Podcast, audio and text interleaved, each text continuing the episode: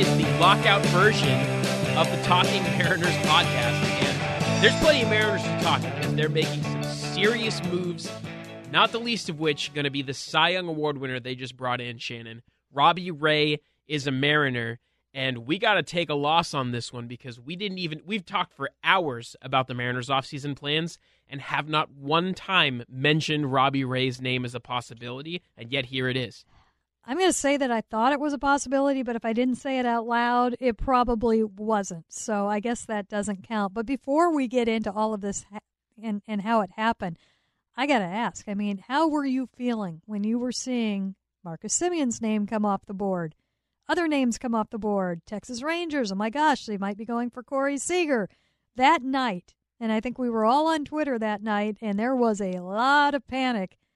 How were things in the Howdy household? You and I, you helped me a lot through this because our previous conversations prepared me for the fact that I think the Mariners are going to add multiple pieces. I don't think that they're like the Detroit Tigers and we're going to put it all in on one guy.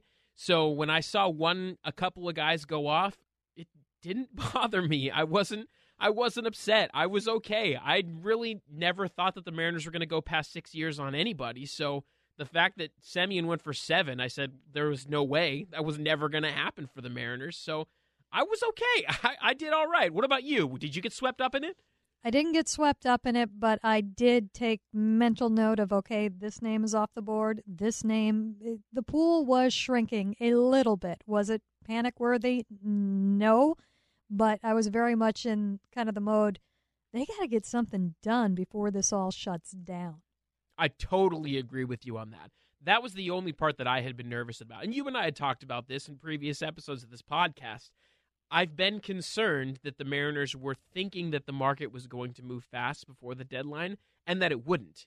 And this last week has proved that wrong, that they were right. The market was going to move, major names were going to sign. They had a good read on them. That's really encouraging for me because that says they understand what's happening and they've been preparing for this. It's what they've been saying, and it's been being played out. So uh, I am encouraged, but I totally agree with you. If they had gone into this lockout with no players, major players signed or added via trade, I would have been really nervous that they weren't going to have enough time on the back end to fill the roster the way they need to to compete.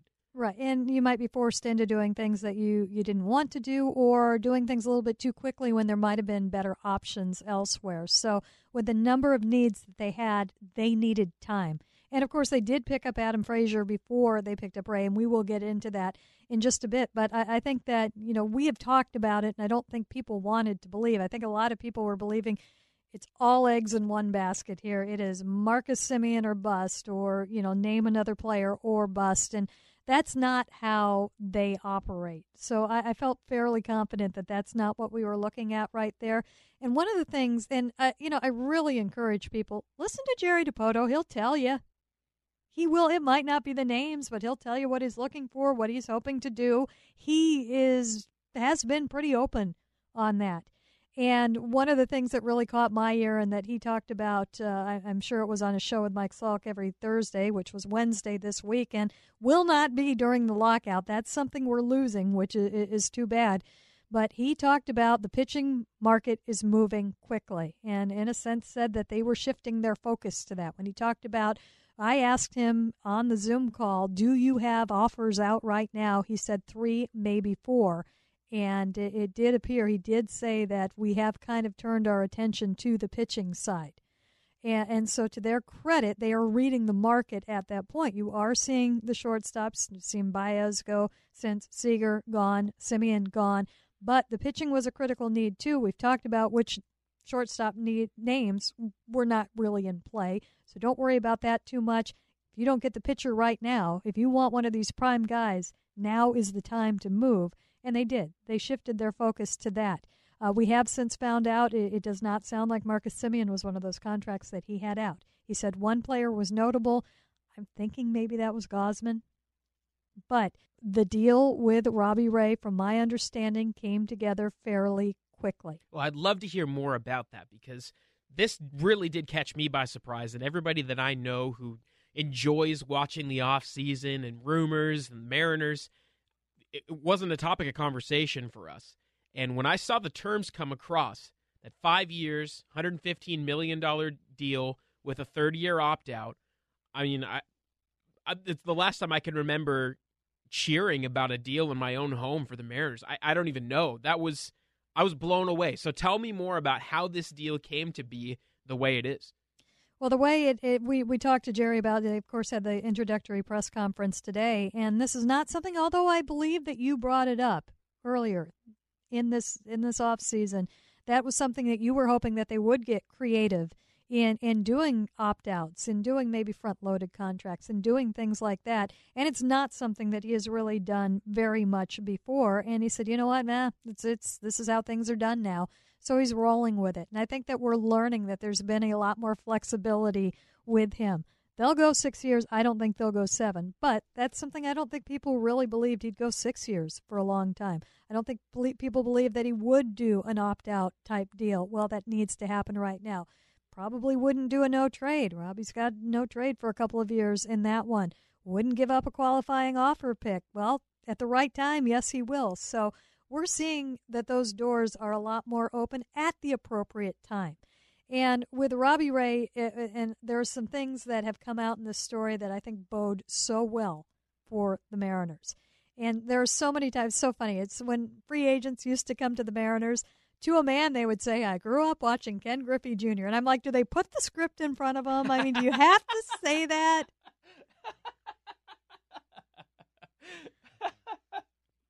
Probably, I mean, maybe. I mean, it might be true. A little bit. I mean, he yeah. is everybody, a lot, you know, he is a favor, but every single person who came through would say that. So kind of along those lines. And so now, oh no, we love the Mariners. We've heard, you know, it's a great young team and all, you know, the things that you want the team to be seen for. But I think there's a lot of focus on the Kevin Mather breakfast meeting. There's a lot of focus on the Kendall Graveman outrage. There's a lot of focus on Kyle Seager's leaving town and, and things like that. So, uh, to me, I, I think there was a question is this really going to hurt them? Is this how they are perceived outside of Seattle? We know these details a lot more. If I talk to broadcasters or even some reporters from other cities, those aren't really things that come up with them. It's more on the field. I mean, these are more kind of in house, in your backyard. Well, that's uncomfortable. That's not good type things.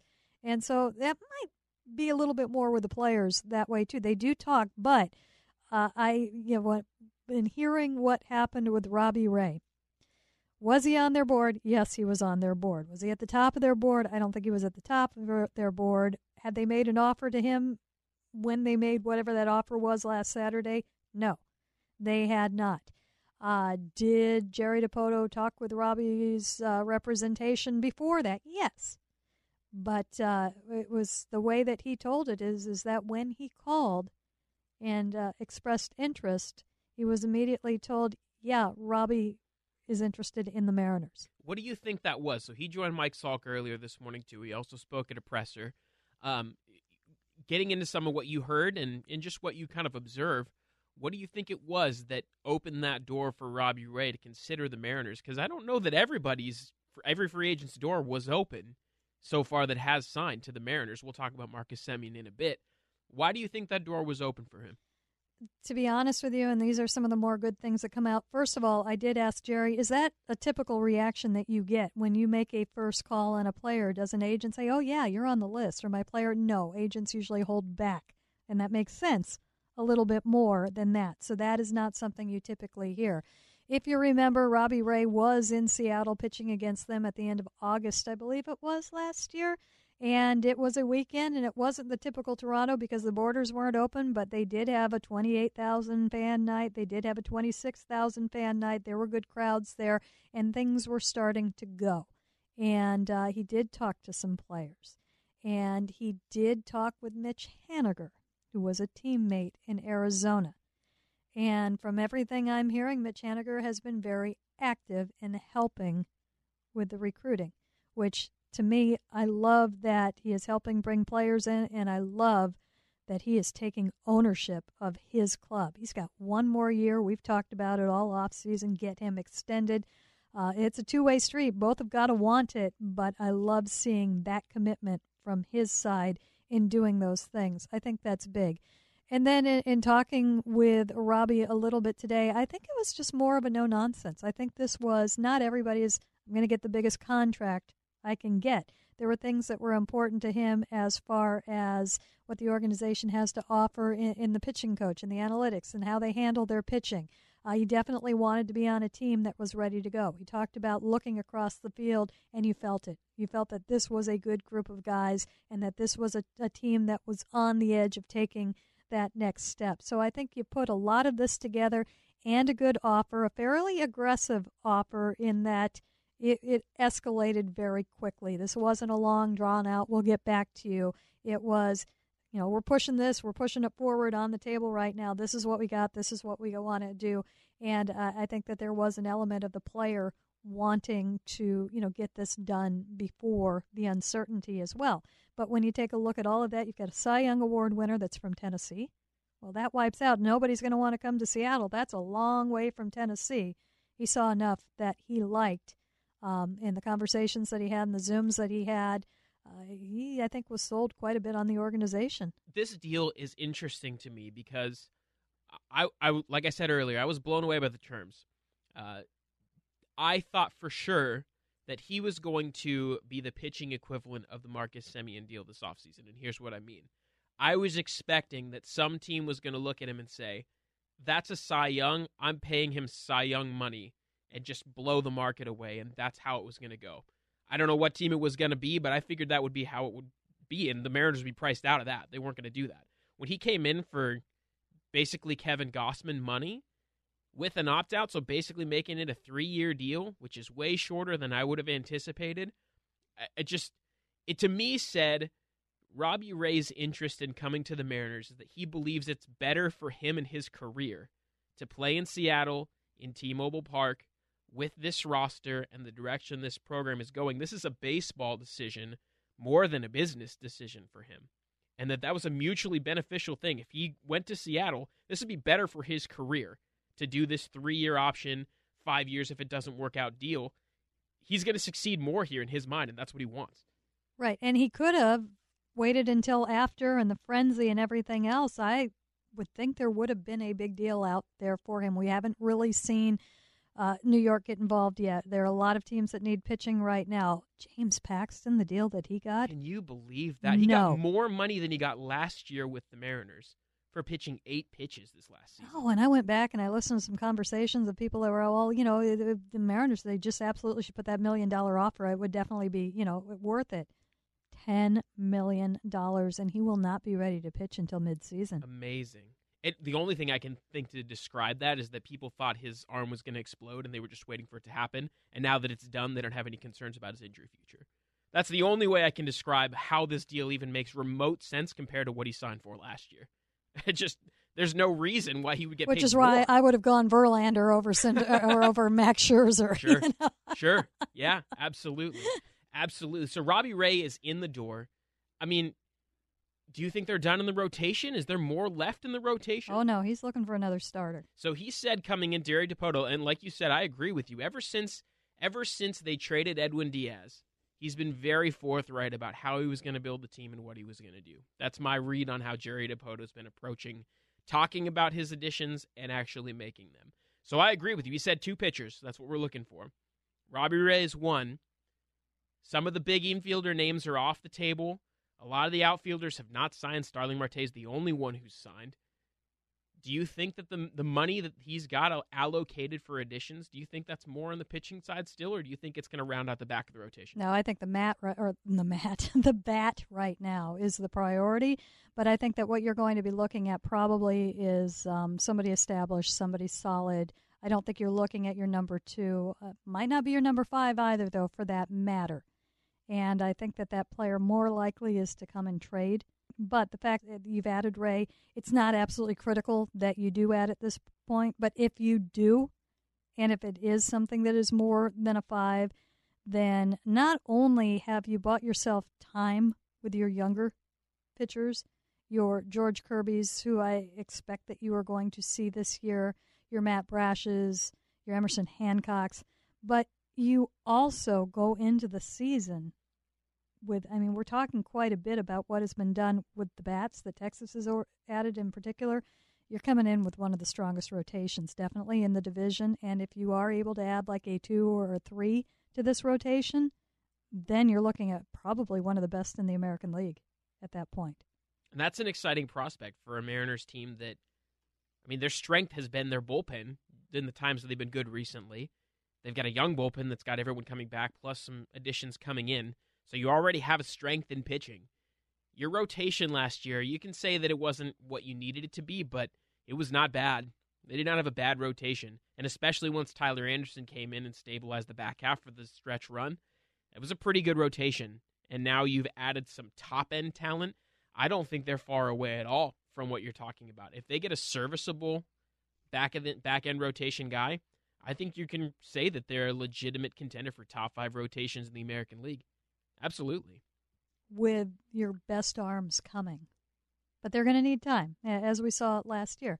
And, you know, we will see how all of that plays out. But I would be at this point surprised if they did not add another starter to the rotation. So let's talk the big names then, because we we entered the offseason knowing that the Mariners were going to target impact bats, at least one. And like you mentioned, there have been a few that have come off the board that are no longer available. As we sit here, there's a couple hours left until the potential lockout. What names do you think the Mariners are considering in terms of impact bats that could be coming to Seattle, either now in this last couple hours or right after the lockout ends? Well, I think obviously you've heard and you've seen on social media the two names that are getting the most play right now are Trevor Story and Kris Bryant. Oh, your Kris guy, Bryant. Your guy I'm so right surprised. There. That said, I think it's probably in that order. Interesting. What? Uh, what? Just from an objective perspective, why do you think that they might prioritize that in the in that order? I think that's a good question, and, and I think it might be a little bit more. I, I don't know for sure, but it seems like one is more likely to move before the other. And I think that they have so many options that they can make right now that they I think there can be a take it or leave it or we're going to go in this direction. I don't think they are going to wait out. There's never been that one eggs in the basket guy. We talked about that with Semien. I know you love Bryant. It's never been you know Kris Bryant or or bust. Um, and they do like Trevor Story and they've liked him for some time. The thing that has my interest on this is they do still really like Abraham Toro. Where is he playing? Tough to see. I would because, guess. and I'll go ahead and throw this out there. Another name that they are, are, are going to be very in on, and I also don't think this happens until after the deadline. And just to be clear, when we talked with Jerry Dipoto earlier today, he said there were some things that could get done. They do have offers out. They have been in trade talks, and they do have the means to get the physical done if it needs to get done to be official by tonight. Uh, that would not be necessary in a trade. They usually just exchange medicals in that situation. Um, but Matt Chapman is a very much of interest as well, and always has been. So again, if you really like Chapman, if you really like Story, if you really like Bryant, and you really like Toro, how does all of this work? it's tough to see all of those guys fitting together, especially with Frazier in the fold now too. It's another infield bat that you have to find a spot for. I mean, you should find a spot for. He's a dependable contact patience hitter, absolutely. I don't know. I don't know how that fits. What do you see? I don't know because he just keeps talking about the flexibility, and then he kind of dropped a hint that Toro can play other places too. I don't think we're going to see him in the outfield, but are we? It's certainly a possibility. They were willing to roll him out at second base, kind of on a hope. It's not that he's a career second baseman or had a ton of time out there too. And I, I think we both agree, and we've talked about this, that it probably wasn't a plus situation to have him at second base defensively. But you know, it's possible that they put him in the outfield. I, I don't know that there's a roster spot for Abraham Toro if you continue to add infielder types like that. I or don't know if there's enough types. I mean, there's also you know they are talking. You know, they had a Zoom with Seiya Suzuki, and by the way, mm. I am now sold on Seiya Suzuki. I am I'm right there with. We probably came from different angles to get to the same spot, but I'm right there with you. Tell me more. I watched the video. I forgot who put it out on YouTube, the the highlight after highlight, and then you have to tell yourself, well, these are the highlights, so of course it looks great. Love the swing. It's, love it's to all fields. It's to all fields, and I love the eye, and you know, just see just.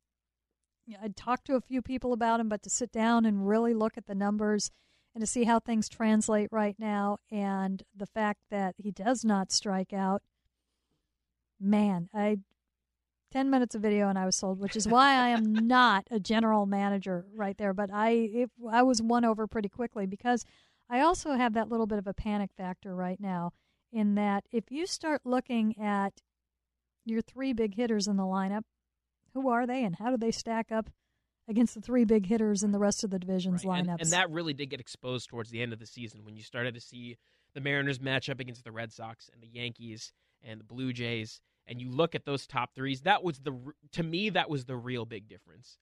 The top end hitter prospects of the Mariners compared to those, it just wasn't a comparison. No, so I'm, on with, base is great, but you know you're relying on Jared Kelenic for that thump right now and trying to put the lineup together. Who's batting third? Who's batting fourth? That to me, you need the thump, and uh, Suzuki appears to have the thump and the ability to advance the lineup as well. Yeah, you know, it's interesting. I, I don't know that I have as much belief in Suzuki's power translating to that 35 home run kind of power right off the bat. I would me. take 30 at this point. And I, you know, and I, I would say that that's that's my upper end projection of what I would expect out of him in year one. To me, if the Mariners are really if they're not going to be able to get one of the big names in free agency for hitters, I, am not going to panic because the market inefficiency in baseball for the past few years and continues to be one year power hitters. One year power hitters go for minimal prospects, and the money on those guys is typically not a big deal. So if the Mariners need a Joey Gallo type for a year, I think that's pretty attainable without giving up your top prospects. And I think it gets you through this year to get to the guy you really want to have. Now, that doesn't preclude you from looking at somebody who is maybe two years away from free agency who is a star and ready to be extended, but their team doesn't necessarily want to pull the trigger and you're ready, they can do that too. But I think that there's options to get middle of the order bats for next year, even if they don't sign somebody. I, I, where do you put them? I mean, that's the other thing. Yeah, and that's that's part of the challenge with having your corner outfielders be the ones that you are for sure about. You're for sure about Mitch Haniger, and you're for sure about Jared Kelenic unless you can make sure that he's a center fielder. It's just not a natural fit to add those power hitters because you don't necessarily have a corner outfield spot that's a gaping hole. If you had left field or right field open, you can basically add any hitter you want and put him out there. That's why Kyle Schwarber's not high on my list for the Mariners because you don't really have that corner outfield spot and you don't really want to design your team to have your DH taken up by one player every day. That's not how Jerry Dipoto's built this roster. He's gone to great lengths to not build it that way. So my interest is peaked for some longer term guys that are corner outfielders, and you just find a way to get by if you expect Mitch Haniger, Haniger to not come back. I'm very in on Michael Conforto if you know for sure that Mitch Haniger's not coming back after next season. But if he is, I'm not really sure how Michael Conforto fits. Same thing with Kyle Schwarber. All these corner outfielder guys who would make huge impacts for the Mariners this year, and you could get by with piecing by piecing center field together to add one of those guys in the corner, it doesn't make sense long term with Mitch Haniger there. I think the only way that happens is if you absolutely whiff on all the third base candidates. And you're kind of down to two and trades. Well, but the trade is significant. The trade is significant. I mean, the only real names that we have targeted at third base that could be a difference making potential for them are Matt Chapman and Jose Ramirez who we talked about, the prospect price is going to be exorbitant on that. Are there any other names that we haven't been talking about and looking at? Well, Joey Wendle, but he's off the table. And again, that was just a short term until you get to Noelvi Marte. He's a projection guy too. He's he's had some production, but he's not he's not even to Matt Chapman's level of offensive production. Oh yeah, no, no, no, no. But then that would be a case of if that's what you got down to, and then you're looking, then you have to add in the outfield if you did something like that. But no, I mean you're looking at Story and Bryant right now for that impact. I I will continue to make the case that Kris Bryant is the kind of player that they've been talking about all off season. Take Jerry Dipoto at his word, versatility, championship ability, the humility to play whatever position you need despite what your profile is.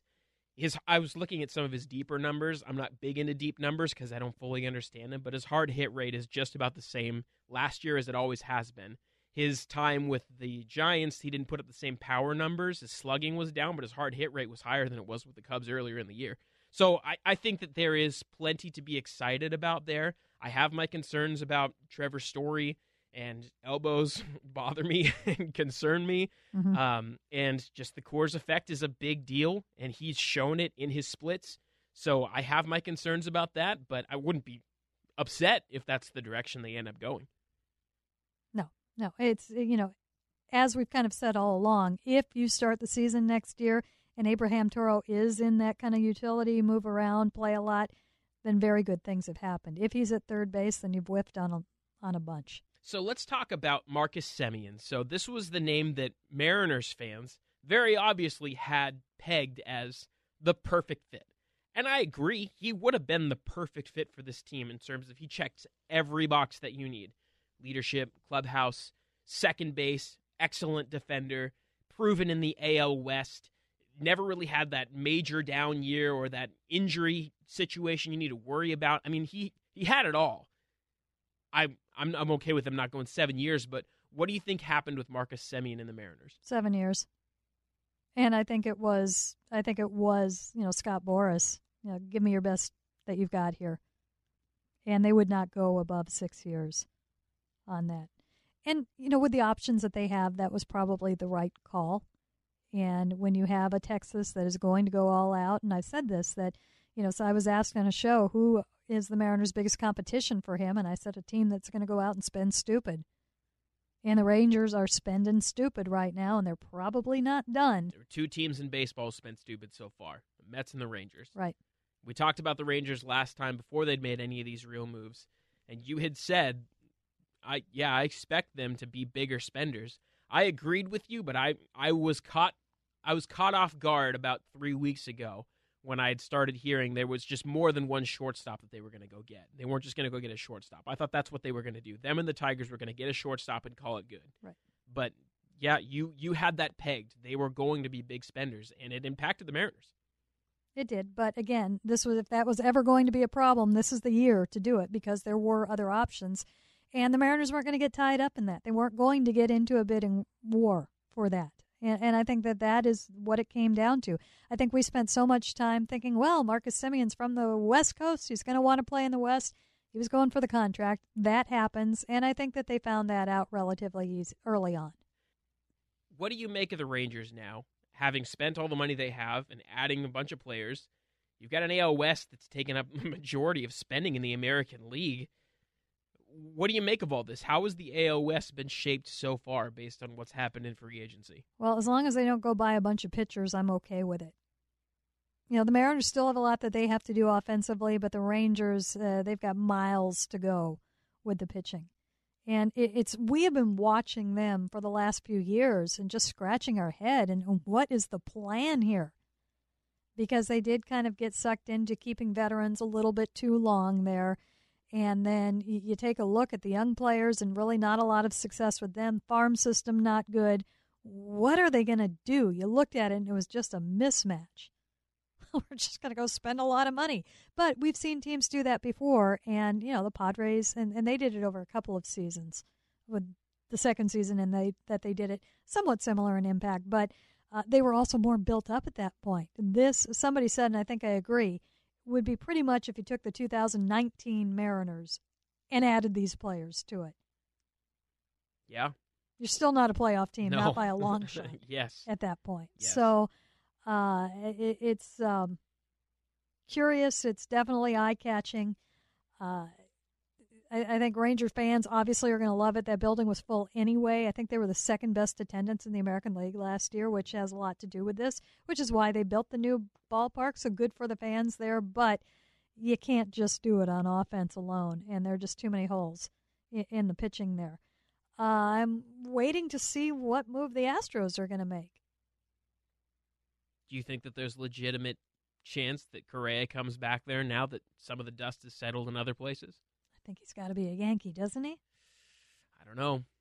I don't know. Yankees have been far too quiet. They have. I was reading today that there's some thought that the the Yankees really want to have a great grasp on how the finances are going to work after the deadline at some of these blue blood programs. It, it programs, like college universities. Uh, some of these blue blood organizations really do want to know what the future holds before they start making moves. That they don't feel desperate. That they feel like they have the ability to sit back and wait. So I'll be curious. I'll be curious to see how those things look. The Dodgers are another one that I'm going to watch out for. How they want to use their money and their resources. I can't imagine they're just going to sit by and watch this thing go by. I know there's Chris Taylor and everything that they've been working on and, and getting through. I'm sure that'll be done by the time we post. Um, you know, I think there's there's plenty of teams out there that can reach for Carlos Correa, especially if they teams like the finances that come out of this next CBA. Do you think there's any chance he doesn't top Seager's number? No, no, I don't think there's any chance. The only thing that I could see is that he takes a really high deal in the first couple of years with an opt out. So he goes 330, but the first few three 330 million, 10 years, 330 million dollars. So 33 a year, which tops the 325 that Seager got. But mo- there's a front load to that that he's making 40 million a year for the first three with an opt out. I could see him doing something like that. He's young enough where he'd be 30 years old when he would get free agency again under new financial circumstances. Yeah, I could see that. I could absolutely see that. It'll be interesting to see. I mean, his next month probably isn't going to be that comfortable. Yeah. But he's got to know on the back end that he's the best shortstop out there. Everybody knows it. Everybody knows that he's the best option on the free agent market. He's not going to get end up, you know, regretting the decision to wait and get a good deal. He's going to get a great deal. I don't know where it's going to be, but he's going to be the highest paid free agent in the offseason no matter when he signs. I'm very sure of that. Well, I don't see. I mean, can't imagine with what Houston offered him before that they would make that much of a jump.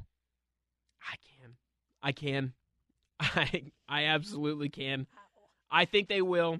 Um, I, I I think that that was just a little bit of posturing, and that coming back on the other side when it all gets serious, that they'll come up close to that number or exceed it. I think they will. I mean, they have to have known that it was going to be the number was going to start with a three. They have to have known that. Mm-hmm. I don't think that they wanted to be caught with their pants down and sign the big deal and then find out that the market didn't match it for everybody else. But now that they know the terms of Corey Seager's deal, they know what they're dealing with. They don't have to worry about the one being the ones that set the market for everybody. They can just react to what happened. So yeah, I think that they didn't put their best foot forward in the renegotiations because they wanted to make sure that they got market rate, and uh, that's I think that's what they will end up offering at the end and the teams that would be interested could be concerned about the tax threshold, waiting to see what happens with that coming out of the lockout as well. Absolutely. So the Mariners did make one other move. Well, they really made two. Uh, the re-signing of Andres Munoz to an extension, which uh, caught a lot of people by surprise. I was a little bit surprised by it, but I think it's a very sensible deal for the Mariners. And to be honest, I'm a little surprised that Munoz's camp was really interested in doing that deal as well especially considering the club options that came on the back end of it. Uh, so we'll talk a little bit about that here, but I also want to get your opinion on what happened with the Frazier deal. The Mariners adding all star second baseman Adam Frazier from the Padres. Uh, some talk that he could be moved into more of a utility role, depending on what else the Mariners do. What was your reaction and read on the Adam Frazier deal? Well, I, I think it is the one of the golden rules of Jerry Dipoto when you're trying to figure out what he will do. What has he missed out on before? Mm and mm. you are following that with your Kris Bryant obsession. So yes. you know you've got that going for you on that one. But um, he often does go back to those. At first, you know, Ty France was one of those. If you don't succeed, go back and try again. So it, it is a, num- a name that perhaps no, no, we shouldn't have been focused on because who would have thought that the first move would be a second baseman? Nobody, not one of the big five or six. Nobody saw that coming. And uh, the interesting there thing there is it's for one year. Mm-hmm. And it also, I, I think, is reinforcing just how much he values that flexibility and how we could see them next year. And and we've we've talked quite a bit about that. How's everybody going to fit? Well, you know, lefties, righties, this day, that day, this type of pitcher, that type of pitcher. It, it could be a real mismatch. We, we, probably will never see the same lineup with the way it looks like it, it is stacking up right now. And apparently, that's not something he was doing because he had to do. That is something that he prefers to do. Uh, we talked a little bit about market inefficiencies, and Adam Frazier falls right into that category. He's not a power hitter, but he's making seven and a half million dollars in the last year of his deal.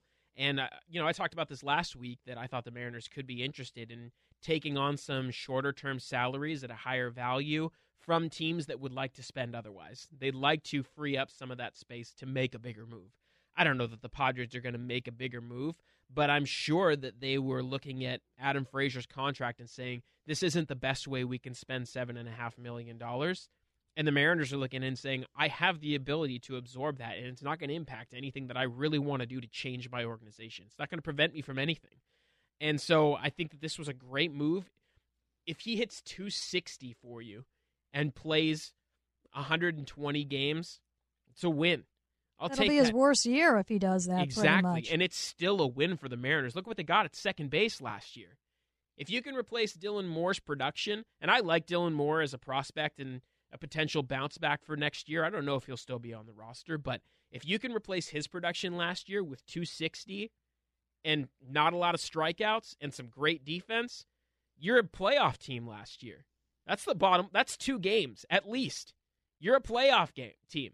So, yeah, I'm really excited about this kind of move. I think this is the kind of move that the Mariners are well positioned to do. And I would expect they're going to add a couple more players this way getting some guys who are maybe paid a little bit more than their current team is comfortable with, and the Mariners are okay with that number for a year or two. I could absolutely see that being the way that they improve their 2022 team. I don't think it's a desired. I think what he really wants is he wants those big bats in the middle of the order. Well, there are four left that I can count. Maybe five. If you want to count Nick Castellanos, Ooh. which is a name that's never been linked to the Mariners. Well, it was actually once. Oh yeah, Oh, when he was a long a Tiger, time ago. Yeah, a third no. baseman for the Tigers. No, I I can't even remember. The Mariners made a trade with the Tigers. I want to say for a reliever. was it Doug Fister? Was it? I don't think it was Fister. I'd have to go look this up. But at the time, there was a player, a prospect to be named later. And for about 24 hours, it looked like it was going to be Castellanos. Ooh, And not that that was actually available to them, but that's what the media was believing. That was the word that was out. Can and it wasn't. can you imagine if Castellanos? I'm going to have to go back and look up that trade. Oh. I do not remember what that was. Can but- Castellanos play third? Can we convince him to go back and play third oh, base? that's what's so funny because I've got so many people tweeting me. Uh, are they looking at Seiya Suzuki for third base? He like, played third base in, in, in Japan. He's played it before. It is in his repertoire that he has done that. Now, his worst offensive career in that league was in a year that he moved around positions, but he has played third base. And I'm, I'll be honest, one of the takeaways that I had in watching some film of Seiya Suzuki is that I'm not I'm not wild about how much weight he carries. So I could see the potential of him maybe being more of a can we plug him in at a spot and just have him be there and play him for his bat and not really be an asset in the field? He's got a good arm from what I understand, but if they wanted to go that route, I could see them going that way. It's just not natural. But all the same, all the same. Castellanos. Okay. Castellanos. That's Kyle he wants a ridiculous contract. Schwarber is not a fit. Yep. Uh, Michael Conforto. Again, that's going to be a big contract. You know, it probably will be, but he's a qualifying offer guy. His advanced metrics say breakout, come back to normal form. His traditional numbers say he may have plateaued. So I don't know. I don't know if he's got a huge contract attached to him. So, and there's definitely a hometown element here. If him growing up in Redmond, Washington, he's right here, and he is the style of player. He's not a natural position fit again because he's a corner outfielder almost exclusively. So, I, you know, that's a name that's worth watching. I think It's worth watching. I think that's the longest of shots. interesting. Interesting. I think that would probably be behind Suzuki. And you're not, I think, going to Suzuki until you've exercised all your options on third base. Now, I hope I'm wrong. It'd be awesome if you can pick up a third baseman and Suzuki, but at that point, I think you are out of a Castellanos or a Conforto. The other names, obviously, are Trevor Story and Kris Bryant. After that, I don't know that the free agent market has much left for you in terms of impact hitters. Is there anybody we're missing? No, I think yeah, I, I think that's where the focus has been, and rightly so. There's nothing at ca- oh Freddie Freeman, but that's obviously not a fit. Well, I don't know. obviously, not a fit for me, but I think that he is going to command a really, really large contract, and it's going to be really hard to beat the. I would guess that the Braves will have a last right or first right of refusal on him. That he'll take whatever contract he gets from somebody else and take it to them, and I think it'll be hard to have a contract where the Braves will say no. So you know, I, I think positionally he fits just fine. I'm perfectly fine with moving Ty France around and having him play more DH than you're comfortable with. If I get Freddie Freeman, absolutely, that's a tone setter. Where's Kyle Lewis going to fit into all of this? you know, there's an interesting element to the Mariners' situation, and Adam Frazier was really the thing that set this in motion for me. They were able to get a starting caliber player for their 26 man roster without dipping into any of their tier one or two minor league assets. And that's not even talking about, we're going to get uncomfortable by talking some names. That's not dealing with guys like Justin Dunn, Justus Sheffield, Luis Torrens, Taylor Trammell, this sort of group, Dylan Moore, for if anyone is kind of down that road, this whole group of controllable young pre arbitration players that has proven something at the major league or showing some serious promise, but may not necessarily fit in the Mariners' contention timeline, trying to win next year and the year after there could be some interesting matchups to get maybe even better players than Adam Frazier dipping into some of that pool. What do you think of that? I don't think that's going to be enough. Not for a Jose Ramirez type. I'm with you on that, but can you see them getting an above average power hitter on a shorter term deal? A guy like Gallo's the name because I just his his his profile in terms of numbers and contract and status with the team sort of fits perfectly, but that kind of a player on a one year deal that's, you know, sitting on a team they may not necessarily need him anymore. That might be a good enough starting point. You're giving up essentially if you give up two of those players and an 18 year old, that's eight years of club control of starting caliber players for a rebuilding team to get an all star caliber caliber guy in a short term deal. Maybe. I think you're overvaluing some of those players. What about throwing somebody in like Misiewicz? Some guys who are young, controllable starting pitchers as well. Justin Dunn and just and, and Sheffield fit, yeah. that category. I haven't really heard those names out there as far as, you know, anybody asking, you know, what are these guys like? What do you see in these guys? I don't know that those are attractive names. Now, there is obviously a need for pitching, and I think the Mariners obviously would be, you know, open to trading along those lines. But I think that the names that they're getting hit on more for significant type players I do think that you are looking more at your Williamsons, at your Levi Stoudts, your younger players, not those that are at the major league level and have struggled. So let's talk through some of the Mariners trade situation because Jerry Dipoto mentioned today they do have some trades on the table that they're looking at and considering with other teams. You and I both expect that the Mariners will be active in the trade market at some point in this offseason. I think that they'll be pretty active. I think they'll make at least one, I, I would say up to three or four deals just based on how their current roster sits. What do you think that you would project forward for the Mariners in the trade market? It's going to be interesting on the starting pitching side. Uh, from it, sounds like that's where it's going to come from, is the trade market. Um, and then I think again, and I'll go back to what I said earlier. I think Matt Chapman remains a a of huge interest. So whether you're dealing with at this point, you know, in pitching, maybe dealing with the A's, maybe dealing with the Reds, possibly dealing with the Marlins, I think that you are looking at the same kind of players that they are all going to be interested in. Maybe the Marlins a little bit more major league ready at this point because they're making a go of it right now.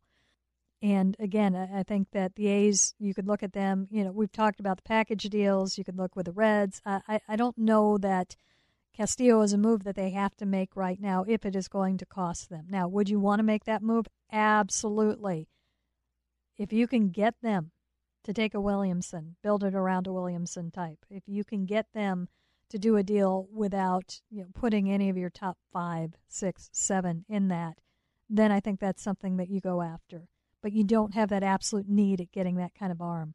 So the Mariners, I think, when it sets up for trade, in pitching in particular, are in very good shape right now. Now, if they come out of the lockout and if they have not been able to land a Trevor Story or a Kris Bryant at that point, then they're not in as good a position right now on the bat side. So I'm in an interesting spot just in how I, I look at where the Mariners sit presently in the offseason. If their trade strategy hinges on Story and Bryant, I think the odds are probably against them in my mind signing one of those two because there's a lot of competition and there are a lot of suitors out there. I think they have as good a chance as anybody, but I would say I'd give it a 40% chance they get one of those two guys. So a 60% chance that they're looking to fill their lineup with that impact bat in another spot. To me, Matt Chapman is up is impact potential, but that's not right off the bat impact bat. I think they see it as it might be. You know, that's tough. That's going to be tough for me to swallow because you need a bounce back for him to be considered an impact bat. Well, let's look what he's bouncing back from. Okay? I mean, he was coming back from a very tough surgery all of last year. And then he also was spending the second half of that season on a team that was decidedly going in a very, very bad direction. It was. There's no way to sure. And yes, he did have a thir- 3.5 WAR. He did hit 27 home runs. His yeah, batting and even, average was yeah. down. And let's go ahead and talk about the power right there. As much as he was struggling with everything else, and he was struggling, he was was just missing in the zone, which was was kind of odd. It's not something that he has done before. And again, coming back from the surgery he was coming back from, he might not have ever gotten comfortable at the plate. He might not have ever found it last year. And then everything starts to snowball. Yet still, when he was connecting, he was getting his he was getting his power numbers. And the defense obviously did not take a hit over at third base. I think that with every you know coming off the injury plus change of scenery, that was a horrible situation they were in last year. Horrible. They knew that thing was going to get torn down pretty early. So I, I'm not putting too much into his off season. I feel okay about that. I think he is very primed to bounce back. I totally will. I'll agree with everyone on that spot. He is primed to bounce back. That said, he has to bounce back in order for that to be an impact move. Otherwise, that's a a roster filling type move that's valuable, but that's not the that doesn't help you compete with the Red Sox, Blue Jays, and Yankees in terms of thump in the middle of the order unless he is who he was before. So to me, if they want impact bat, I'd like to see them get somebody who in the trade market or in the free agent market who would be considered that guy right off the bat. That I wouldn't have that kind of doubt he'd have a, a strong year right off the bat. Would you have had that doubt before last before this year? Well, that's the thing. I got to have last year. yeah, but so, that can happen for any player at any time. It can, but it did happen for him. So now I need him to bounce back in order to prove that he's still that guy. So you don't feel you're not nervous about what Kris Bryant did in San Francisco last year? His numbers in San Francisco were better than Chapman's were all year long. And he's a more complete player all the way around. So, yeah, I don't have the same kinds of concerns about Kris Bryant. I have more concerns about Kris Bryant in three years than I do about Matt Chapman in three years, but that's not really a part of the conversation. it should be. No. It should We're not worried about that right now. Being a little reactionary here right now, Howdy, we need, aren't we need, you? We need three good years out of whoever they bring in. Because you can recover, you can build your direction completely differently in three years than you can right now. But you need three great years out of the people that you bring in. That's what you can control. After that, you can't control anything. So yeah, I uh, I don't have as many concerns about Kris Bryant because even if he plays at his San Francisco level, that's still incredible value playing all the way across the field in all those different positions And if he improves even a little bit at third base with Perry Hill working with him and getting a little bit better there, he's still nowhere close to Matt Chapman defensively. no, he's not. But you get you get so much more value out of that, and the the ability to play hotter hands and the ability to move your lineup around. Just, there's just so much to like about that, and there's so many less concerns in the next couple of years about a guy like Kris Bryant than there is about Matt Chapman for me. All because Matt Chapman came off of an injury and had a, a somewhat rough. I mean, if you look at what he, it was the first half that absolutely killed him. Yeah, I don't know. I mean, he hit what he hit 200 in in September and October. He hit a little bit above 220 in August. It's all year long. It was second rough. half OPS for Chris Bryant was 809. For Matt Chapman, it was 791. You having these fits over less than 20 points? I don't know.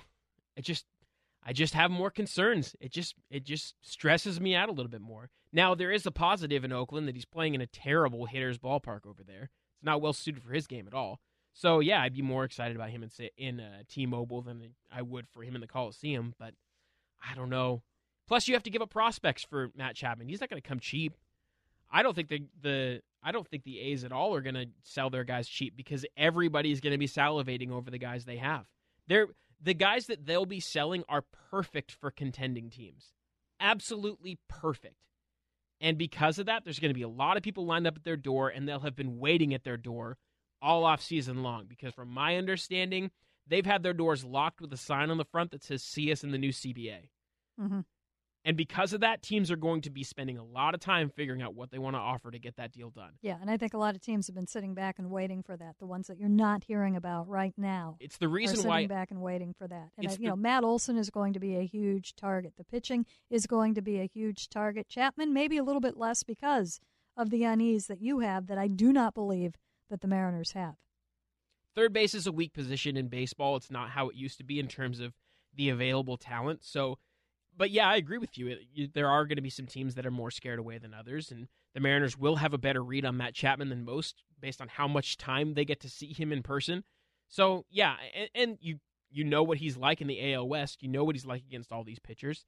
There's a lot of known quantity there that I would trust if the Mariners make that deal. They believe that it's going to work out, and I would trust that it probably will. From an outsider's perspective, I have more concern.